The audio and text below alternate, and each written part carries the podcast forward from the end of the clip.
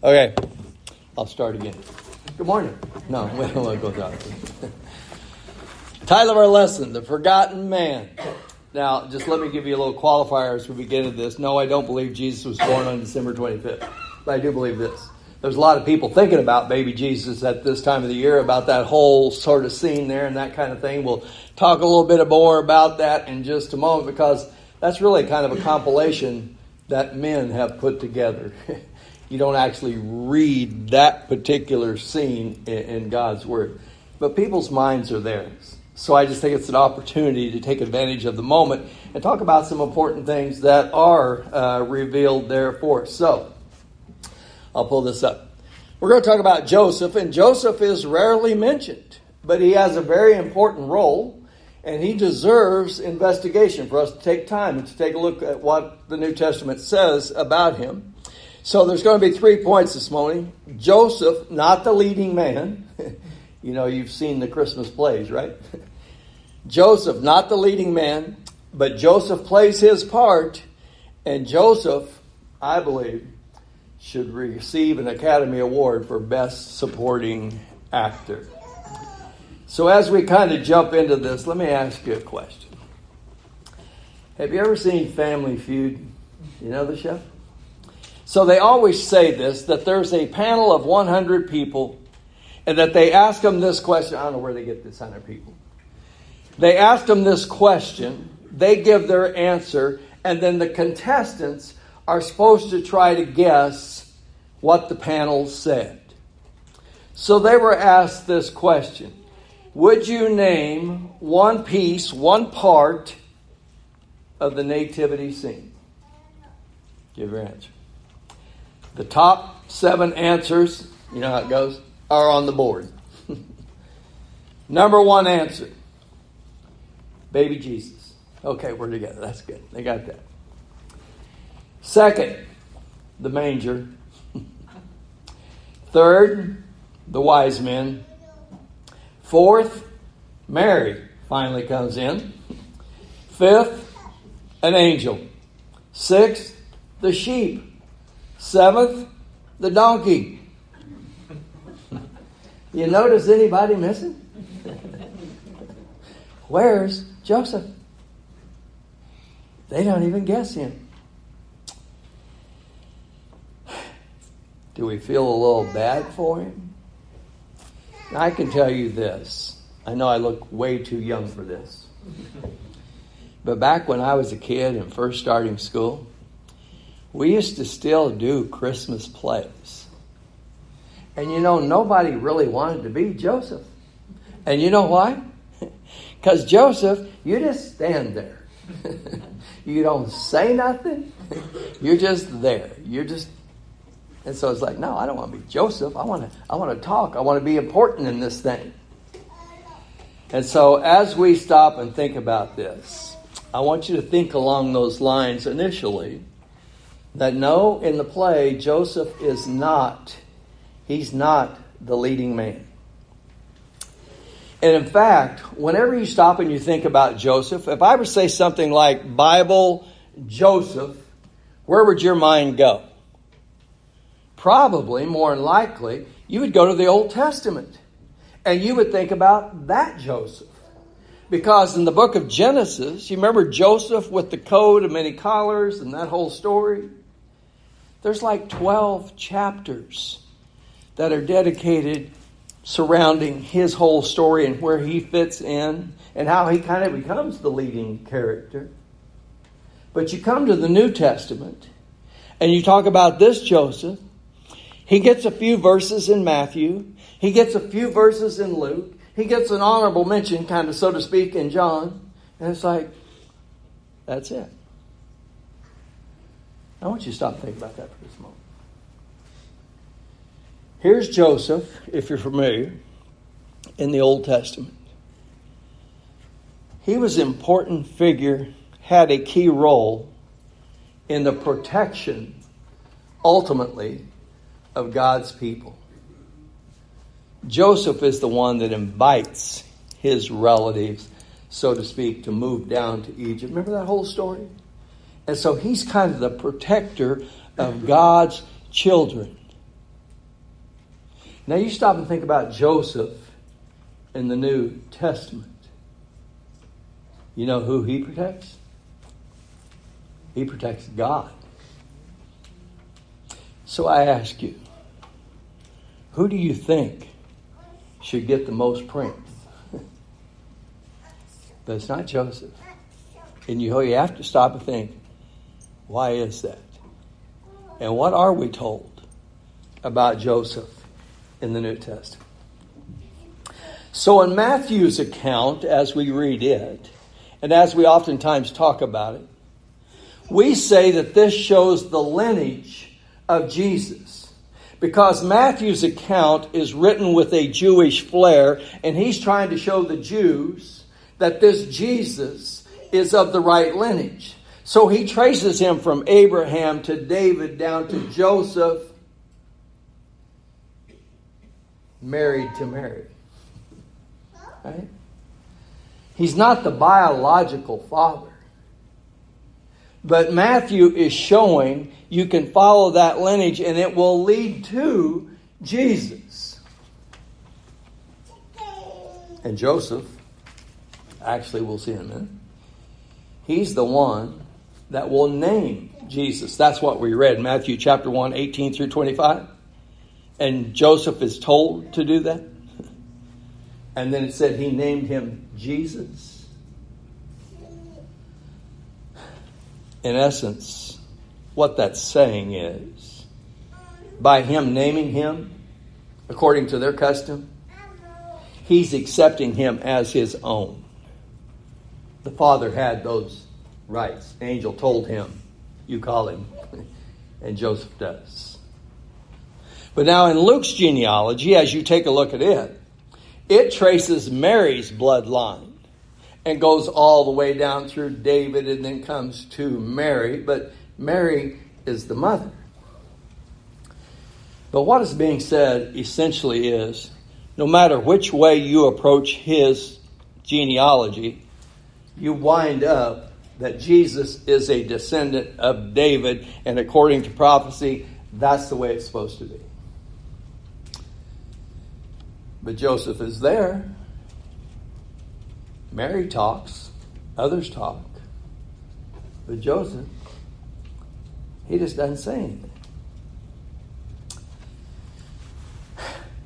So I think what's amazing is that as you read down through this story, Joseph comes to realize who he is. You want to know something? We need to stop and think about how we might identify with Joseph. I'm going to read to you, first of all, from 1 Corinthians, the 12th chapter, verse 4 or 5, and then down in verse 11. Because as Paul is writing to the church at Corinth, He's trying to explain to them because at Corinth they had all these people and everybody wanted to be the star of the show. Remember that as we studied that? And so Paul is kind of explaining to them that the church is like a body and God has decided that within the body you occupy certain places and God has assigned that to you. 1 Corinthians chapter 12 and verse 4. There are diversities of gifts but the same Spirit. Verse 5 There are differences of ministries, but the same Lord. Verse 11 But one and the same Spirit works all things, distributing to each one individually as he wills. What's that just say?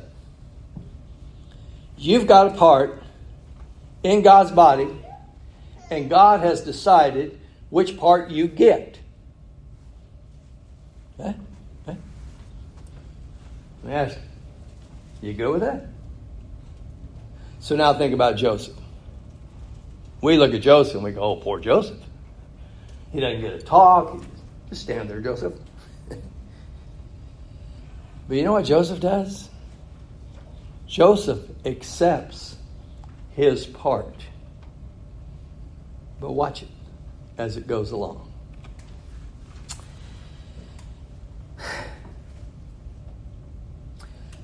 As we look at that nativity scene, and Joseph just stands there, we ought to ask ourselves Would I stand where Joseph stood?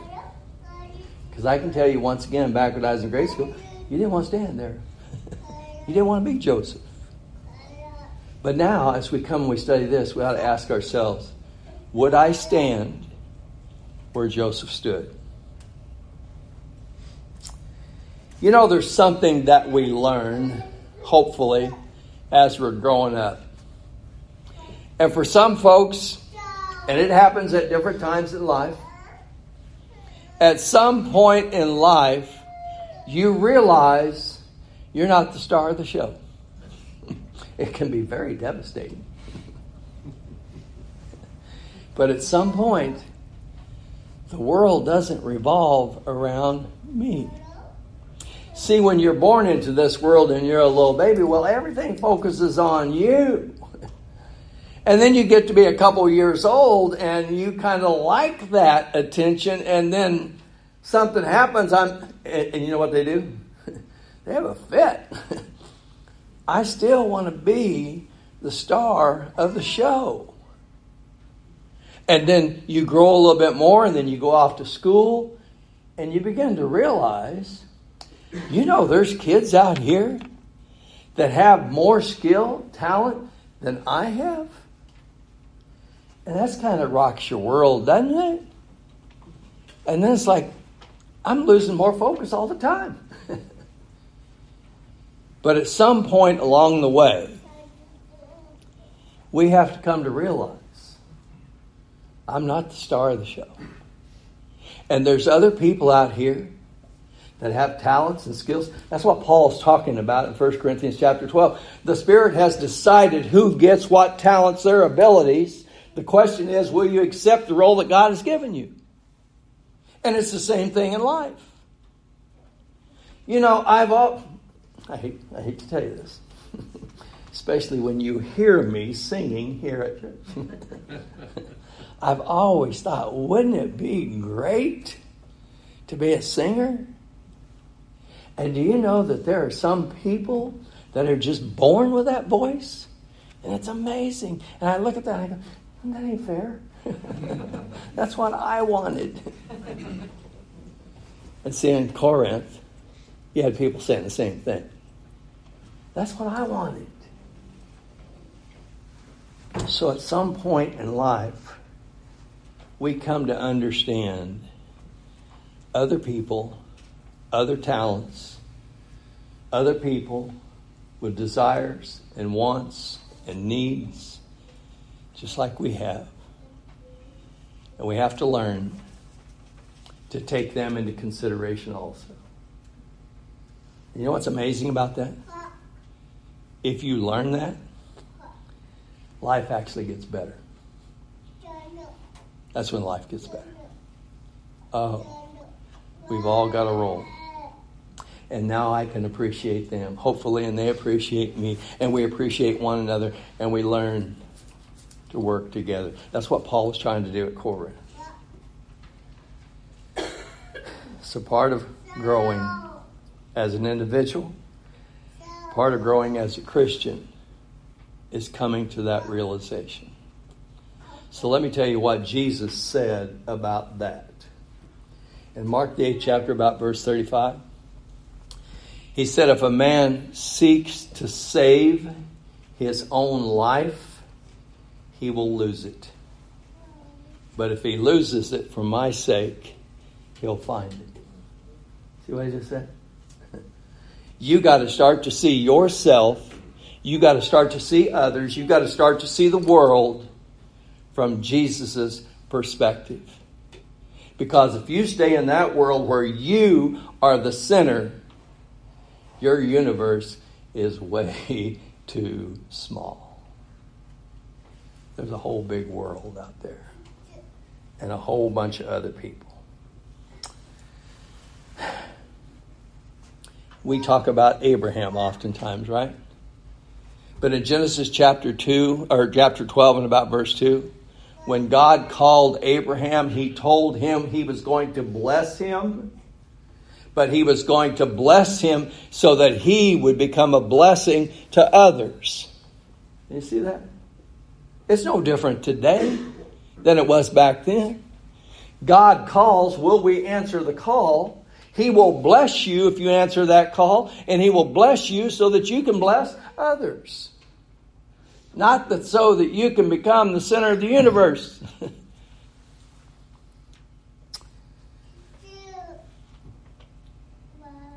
Acts 20. Paul makes a quote about what Jesus said. And he said, Jesus said, It is more blessed to give than to receive. So in Romans 12, Paul said, Don't think more highly of yourself than you ought to think, but think soberly, as each one has been given a measure of faith. You see that? He's giving you a position uh, based upon your abilities. He would use you according to those. But will you accept the position that He gives you? Joseph, when we look at this, think, well, he's just standing there. so I ask, would you stand with Joseph? Would you stand where Joseph stood? We're not done. So Joseph plays his part. Now I'm going to read to you from the Gospel according to Matthew. Back to chapter 1 and verses 18 and 19, which we read just a few moments ago. But now taking a look at this story as Matthew records it, and then later we'll look at Luke and the way he records it with Mary. In Matthew, the focus is really on Joseph. In Luke, the focus is really on Mary. Matthew chapter 1, verse 18 and 19. Now, the birth of Jesus Christ was as follows. After his mother Mary was betrothed to Joseph, before they came together, she was found to be with child of the Holy Spirit. Then Joseph, her husband, being a just man, was minded to put her away secretly. Let me ask you something. How many times have you ever read that you just kind of breeze right on by? don't really stop and think about, and you certainly don't stop and think about Joseph. But this morning we kind of focus in there. So let me ask you, how do you see Joseph? Well, there's this fellow by the name of Joseph, and it says that he was a just man, and it says he finds out that the girl that he's betrothed to, we'll talk about that a little bit more, she's going to have a baby. But he's a just man. So let me tell you this. I think this is interesting because God is calling Joseph. He doesn't even realize it yet, but God's calling him. Now, when we stop and think about Abraham in the Old Testament, it says that God called Abraham and told him to get out of your country and from your relatives to a land that I'm going to show you. And we go, oh, yeah, that's good. God called him. It's a little different here. Here's Joseph, and God is going to, wants to use him. And you come into the story, he's betrothed to this young woman and Joseph finds out she's having a baby. Now, let me explain something just a little bit. Most commentaries, scholars will talk about Mary, and they will say that she was probably, and from Isaiah, the virgin, the young woman shall have a child. And they will say, well, Mary, she must have been about 16, 17 years old. That would have been common in those days. So let me ask you how old do you think Joseph was? He ain't so old. Now you think about what God's getting ready to call him to, and this is young, a young man. Probably older than her, but young man. It's like God called Abraham when you read Matthew's account, it's like God came to Joseph's door and he didn't just, Joseph, are you in there? No, it's more like, Joseph? Because the first thing it says, he finds out Mary is pregnant. What do you think Joseph is thinking? And how did he find out that she's pregnant? Because I can tell you this talking about Jews and them being strict in this betrothed period, they are not living together. That ain't going to happen. And most of these girls running around in these big flowing kind of robes, he can't tell. So, how did he find out? This is speculation on my part, but I think it's reasonable. She told him, I'm going to have a baby. It's by the Holy Spirit. Right.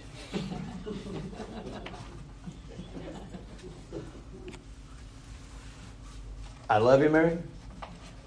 I believe he did, based upon what's said. But I ain't buying what you're selling. And so the very next verse says what? He seeks to put her away. It's over, Mary. It's over. But it also tells you something else. It says he seeks to do this quietly or secretly. You know what Deuteronomy, the 22nd chapter, would allow in this context? Because when you are betrothed, according to their tradition, it's just the same as if you are married.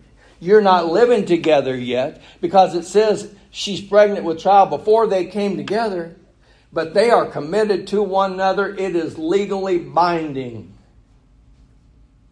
And if a young woman is found to be with child or she's been with somebody else and she's betrothed to another man, you know what he has a right to do? Not only does he have a right to put her away, he has a right to have her stoned. Deuteronomy 22nd chapter. But Joseph, says he was a just man. And so he decides, I've been hurt. But I'm not gonna I'm not gonna seek revenge. I'm gonna try to do what's best for me and her in this situation.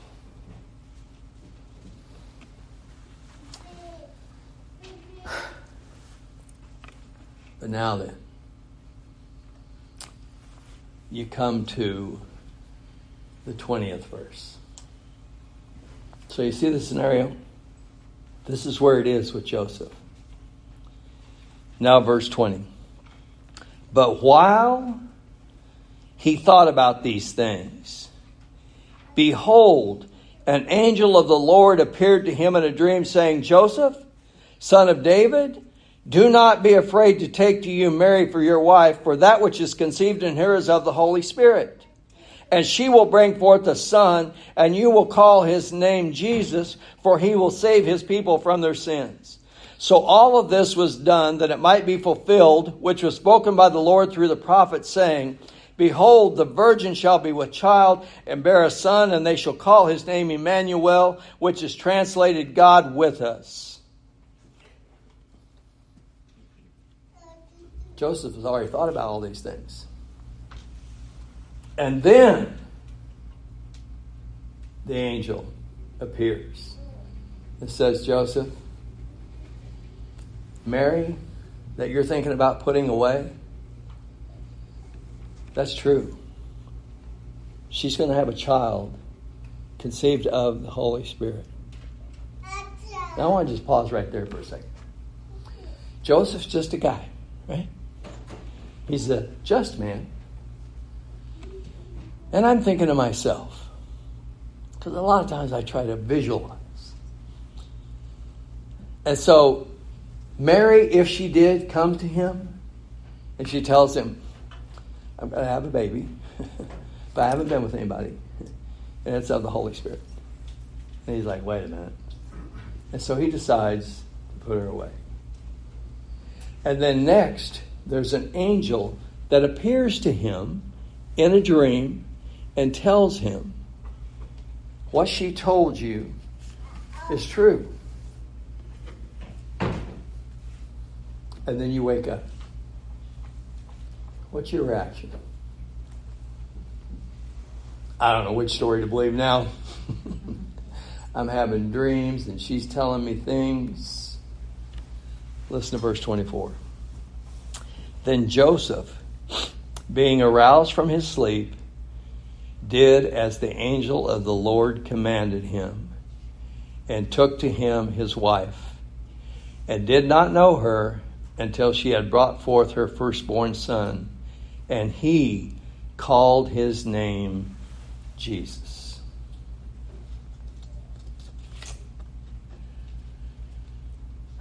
You know what's interesting, I think, as I read that?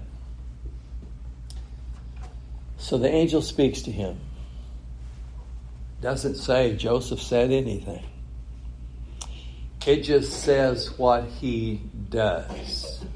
Right?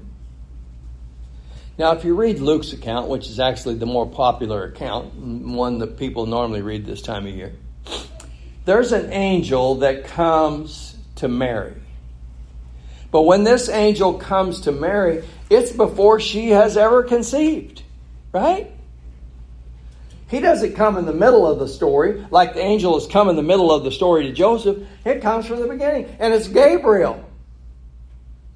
And Gabriel shows up and he says, Do not be afraid.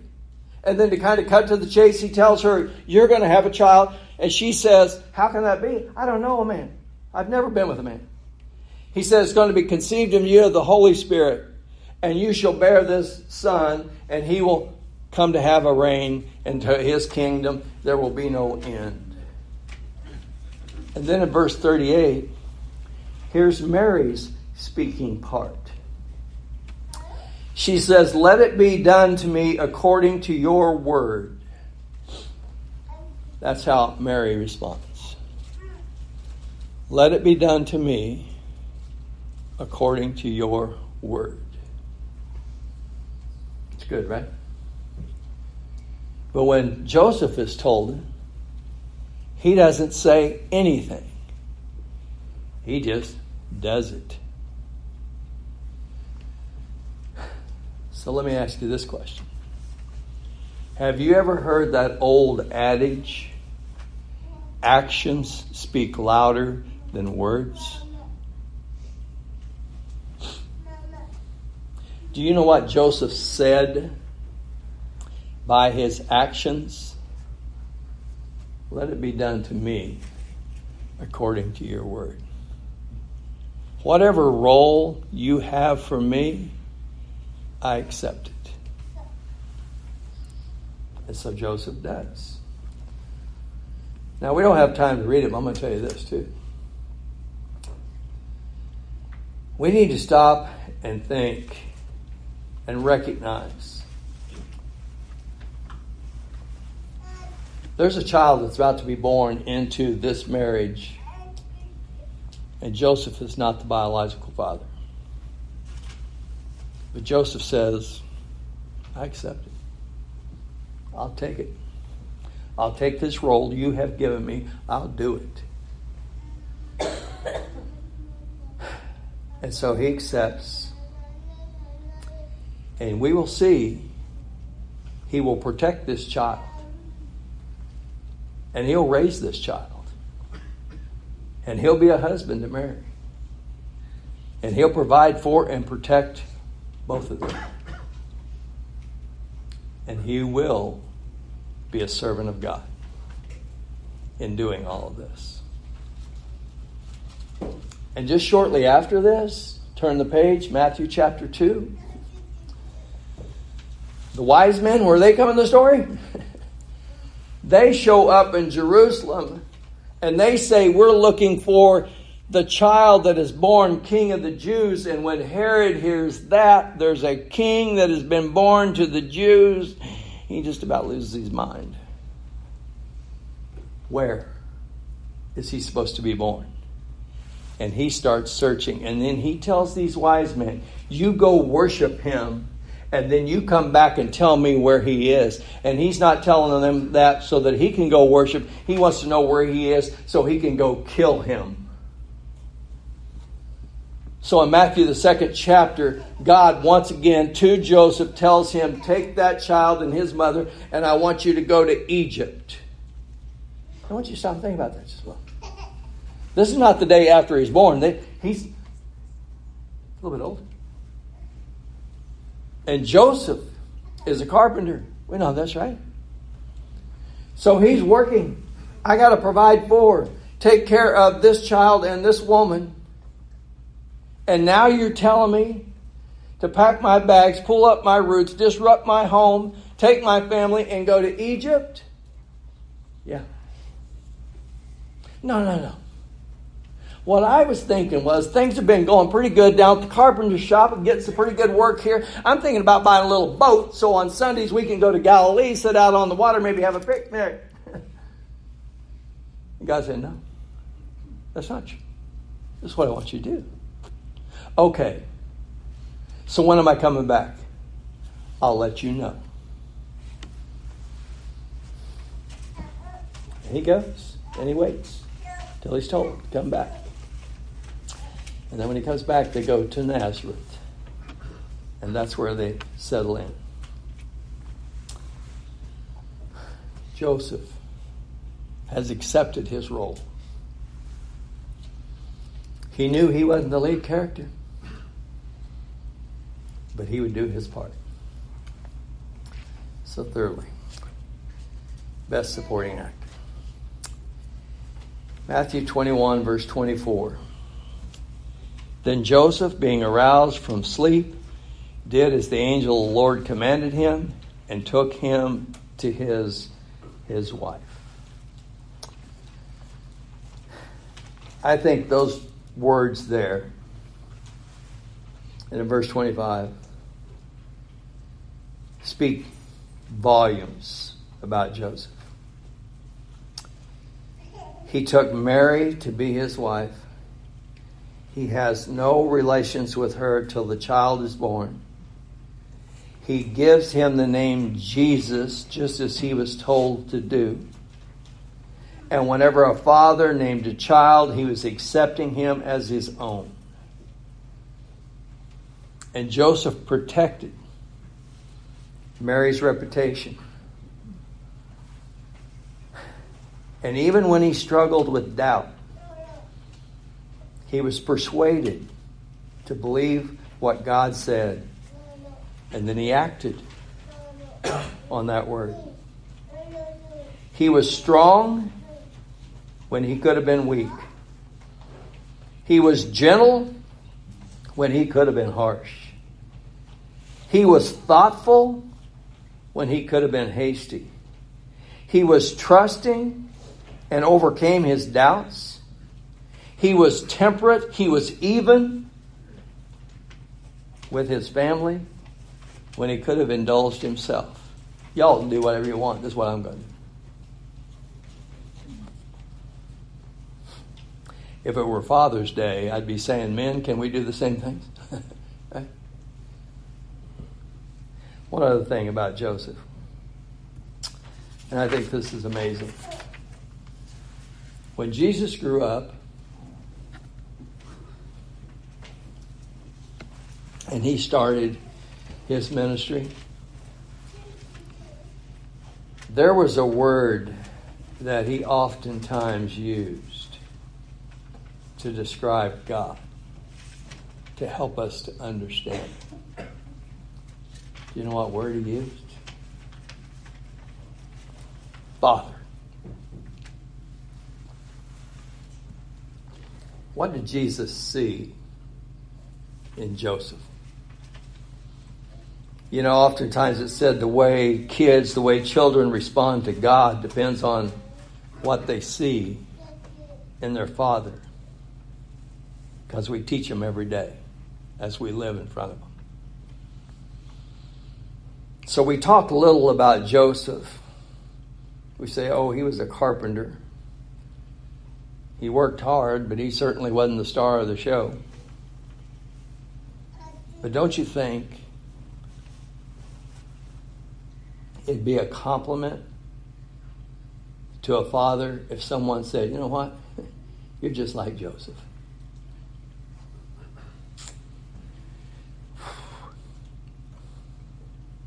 He was there. He stuck it out through thick and thin. He kept his child close, and he kept Mary close. And as we think about this story, you have to say, you know, he was he was merciful. When he was betrothed to Mary, that gave him rights over her. But he didn't exercise all the rights he had. He was he was merciful when he was told this. And it kind of makes you wonder. We don't know, it's not been revealed to us. Was there a time in Joseph's life when somebody showed mercy to him? Makes you wonder, doesn't it? I do know this. When Jesus grew and he was in the midst of his ministry, he said, Blessed are the merciful, for they shall receive mercy. Jesus was merciful to lepers and demon possessed people and tax collectors. And it makes you wonder did he see that quality? Did he see that in Joseph? And as you stop and think about it, aren't some of Jesus' very best stories, his very best parables, Luke, the 15th chapter, the prodigal son goes off to a far country, spends his inheritance, and how does the father react when he comes home? He's merciful to him. The Good Samaritan in Luke, the 10th chapter, here is a good man that shows mercy towards someone that had been attacked and beaten and robbed and left alongside the road. And you know what? When we stop and think about it, Joseph in the New Testament, he really does have a magnificent name. Because we may first think of Joseph in the Old Testament, but whenever we do, we have to stop and think about his story too. And here he was, and he had all these brothers, and they were jealous of him. And what did they do? they took him, threw him down in a pit, and then sold him to some slave traders, so he ends up down in Egypt. Then they go back and tell his father that he's been killed by a wild animal.